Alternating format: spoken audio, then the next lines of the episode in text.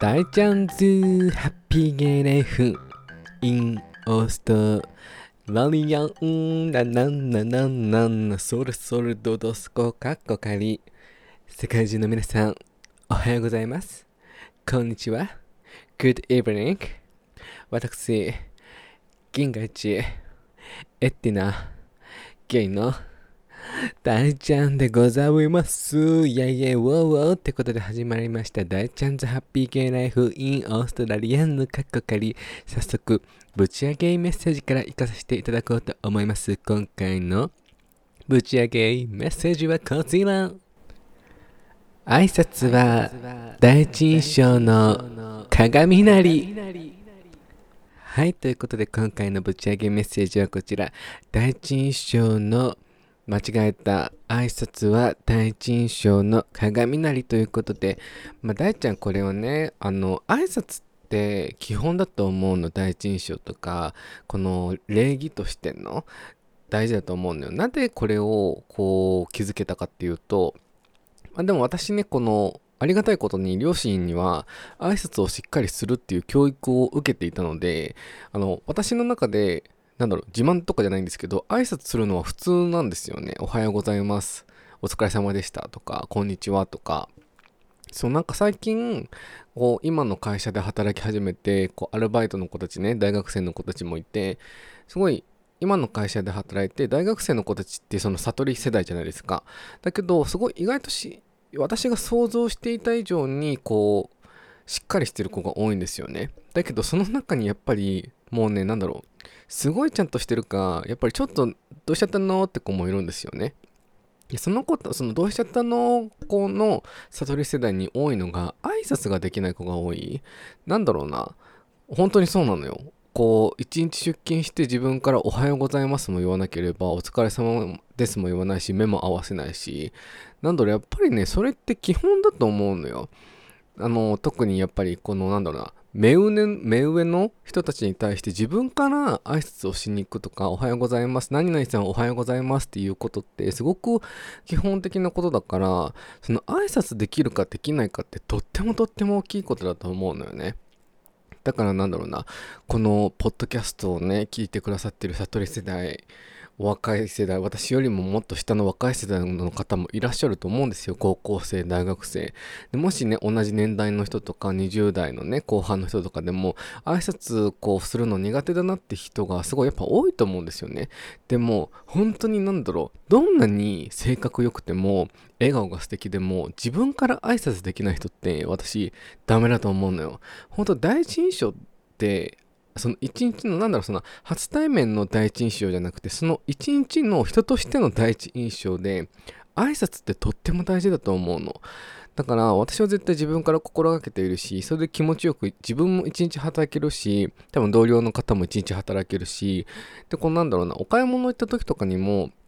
やっぱりそこで私基本的にこうコンビニ行ったりとか洋服屋さん行った時とかにこう店員さんと目を合わせたら「あこんにちは」とか「おはようございます」っていう風に基本言うようにしてるんですよね。やっぱりそれって言われて気持ちいいし自分は。だからそういったなんだろうな他人にこそ挨拶できるっていうのをすごく私は重要だと思うからみんな挨拶は第一印象の鏡だぞっていう今回のぶち上げメッセージでございました。届け、この思い届けということで、ずっとかけがえのないもの。最近ね、ELT にハマって、すごいなんだろうな、うん、私もともと ELT のファンクラブ入ってたの、高校生の時に。そう、なんだろうな、もう、この、昭和？昭和じゃないよ、全然。平成初期のこの、ビート系？ビート系っていうのがもうね、響いちゃって、Dear My Friend でも聞きながら、熱唱しながら最近ずっとお風呂入ってるご近所さんごめんなさいってことで、あ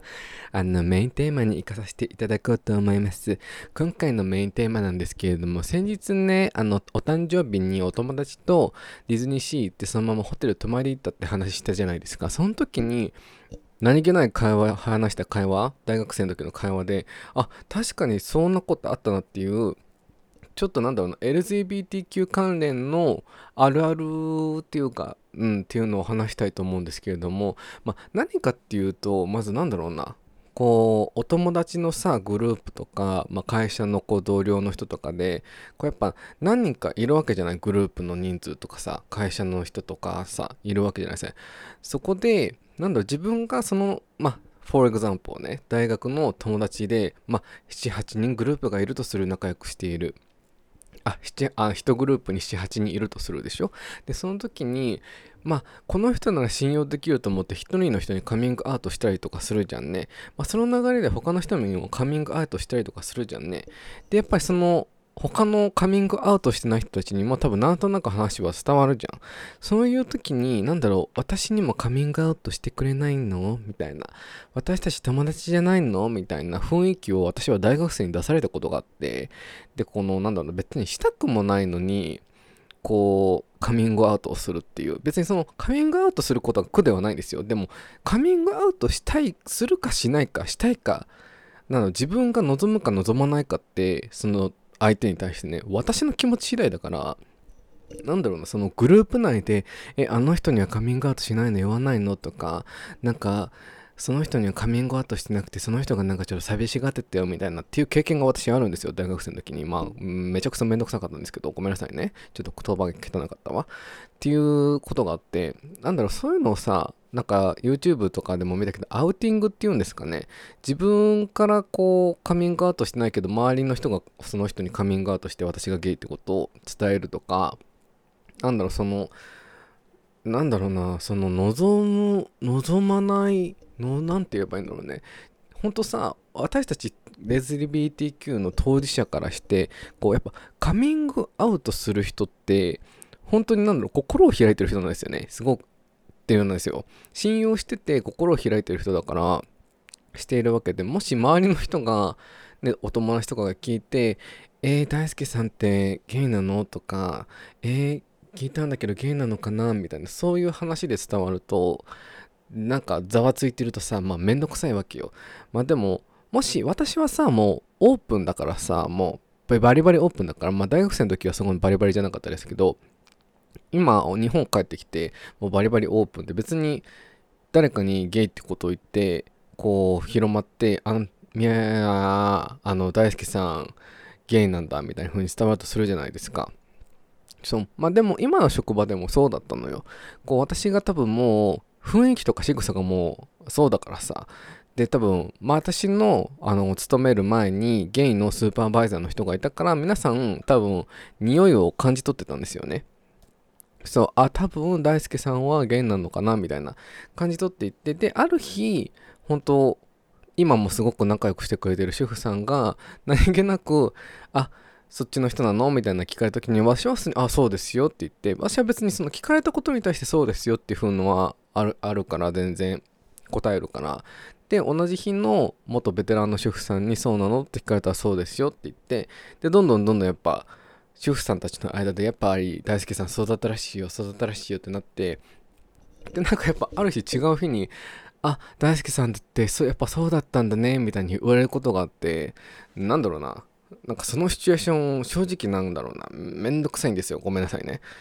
うん。なんかわざわざその言う必要ないし私はゲイっていうアイデンティティだしなんだろうその再確認みたいな。なんだろう。なんかもういいのよ。別にそんな言わなくて。大輔さんゲイだったのねみたいじゃなくてもういいのそのもう知ってるならもうその流れでいいのよ。どんなもういきなり急にえどんな人と付き合ってるの？男の人とかって聞いてくれた方がね私全然いいのよ。だけどなんかその改まった感じで聞かれちゃうとなんちょめんどくせえなってなっちゃうのよね。でなった時にやっぱ今の今ね現在大学生の子とかまあ、20代前半の子でこう友達のグループがあってとか、まあ、私と同じ年代の人私より上の世代の人でこうグループがあってとかってなんかなんだろうななんかその私も同じな同じシチュエーションになったことある人絶対いると思うのよ。こうグループの中でこの人はすごい信用してるから心が通じるからカミングアウトしたのに周りの人がその噂を聞きつけて、え、なんでカミングアウトしてくれないの？みたいに。だってお前ら信用してねえし、みたいな。信用してないっていうか別に言わなくて、なんだろうな、言うレベルほどの、こう、フレンドシップじゃない時もやっぱあるじゃないですか、グループの中でもね。私も大学生のグルその、つるんでたグループの中で本当に信頼してる人がいたから、その大学、あの、ディズニーシータね、女の子の友達なんですけどその子にはしてでもその子は別にバラしてなかったんですよバラしたっていうかアウティングはしてなくてで私は最初に何人かの子になんかやっぱ私が大学生だったのはほんと12年前だからさあもうやだもう13年前とかよ。怖い。怖い。気づいちゃった。怖い。そうだったからまだそんなまあでもお父さんとかお母さんの世代よりも私の13年前の大学生の時代はそんなに、うん、偏見はなきにしもあらずだったけどやっぱり自分が生きる上でカンフォタブルになるために何人かの子にはカミングアウトしててそうそうそうよくご飯行ったりとかする子にはね。でだけど別にそんな私が仲良くしてない同じグループだけど他の人たちには言ってなくてでなんだろう大輔なんで言わないの？なんで言わないの？みたいな言う子やからもいたわけですよ。なんで言わなあかんねんってなるじゃないですかね。なんでもしあのお友達とかにそういう方とかがいたらもちろんカミングアウトしてくれたらあそうなんだねっていう風に受け止めてあげてください。だけどなんだろうななんとなく噂を聞きつけた人にこうなんだろうなじわじわいく感じっていうのは正直当事者としては正直めんどくさいんですよ。めんどくさいからもういきなり言っちゃっていいと思うんだよね。ゲイなの？とか。えなんかなんだろう、そんなよそよそしい感じっていうのはなんかめんどくさいのよ。えー、そうなのかなマジマジ。マジかマジか。みたいな感じだとあれだから、なんかもう普通に、えー、どんな男の人と付き合ったのとか、どんなね、レズビアンの方と女の子と付き合ったのとか、全然言っちゃえばいいし、言ってくれた方が多分当事者としてはすごくありがたいので、そうそうそう。まあ、会社、まあね、社会になって会社のその同僚の人がもしかしたらゲイっていう噂が出た時に、なんか改まったその態度を取らなくてもいいと思うんで、なんでね、そのままありのままのこう接し方でいってほしいなっていうふうに私も思うんですよね。そう、私の経験上、そのめんどくさかったからさ、もうその大学生の時のあれがね。でもオーストラリア行った時は、なんかそんなこともなかったし、うん、なんだろうな、そのオーストラリアで働いた時の職場とか、学校の子とかね、もちろんその信用してカミングアウトして、私が生きやすいようにしてたから、こう、あ、そうっすよ、元気っすよ、みたいな感じ言うと、やっぱりそうだったのね、みたいな風になって、そこからもう自然に、なんだろうな、同じ人間として、ゲイというアイデンティティだけど、同じアイデン、なんだろうな、ヒューマンビングとして接してくれてたから、オーストラリア行った時はね、日本人の人も、その他の国籍の人も触れてくれていたから、なんかその辺オーストラリアの方がやっぱなんだろうその LGBTQ のそういったそのカルチャーっていうのはカンフォタブルだったなっていうふうに改めて思ったっていう話ですね今回の。ね懐かしいそんな酒飲みながらディズニーシーの横のホテルでその女の子と語ってた時にその話をね急にパッて思い出して確かにそんなことあったと思って。うわなんかめんどくさかったなと思ってまあ、っていう事件、事件じゃない、そういうこともあってね、いろいろ学んで今があるのね、私ね。なんでね、そういった感じでございます、LGBT の当事者のあの気持ちとしては。なんかね、アウティング？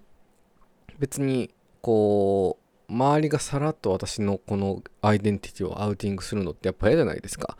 もうそれはストレート界隈の人たちも絶対一緒だと思うし、その人のやっぱり見せたくない弱音の部分とかアイデンティティとかを周りの人がこうアウティングしていくっていうのはやっぱり違うと思うんで、やっぱその人のやっぱね、アイデンティティを象徴していこうっていう話でございました。いやいや、ウォーウォーってことで、今回のメインテーマはここら辺で終わらせていただこうと思いますって感じで、今回のぶち上げレコメンデーションをちょっとすっ飛ばさせていただこうと思います。では今回の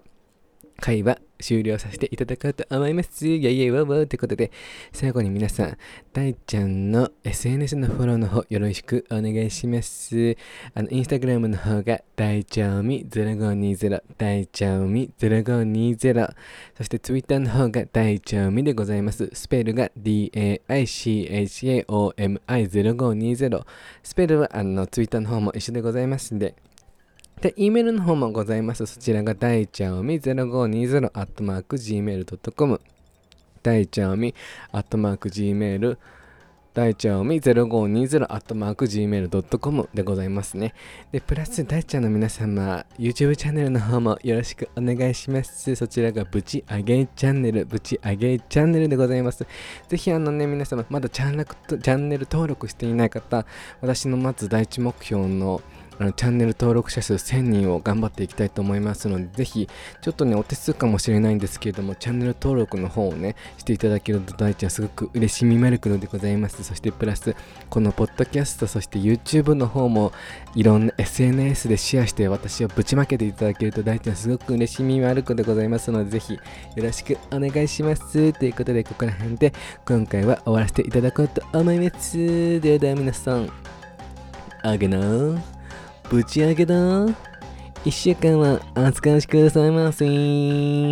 バイバイキーン。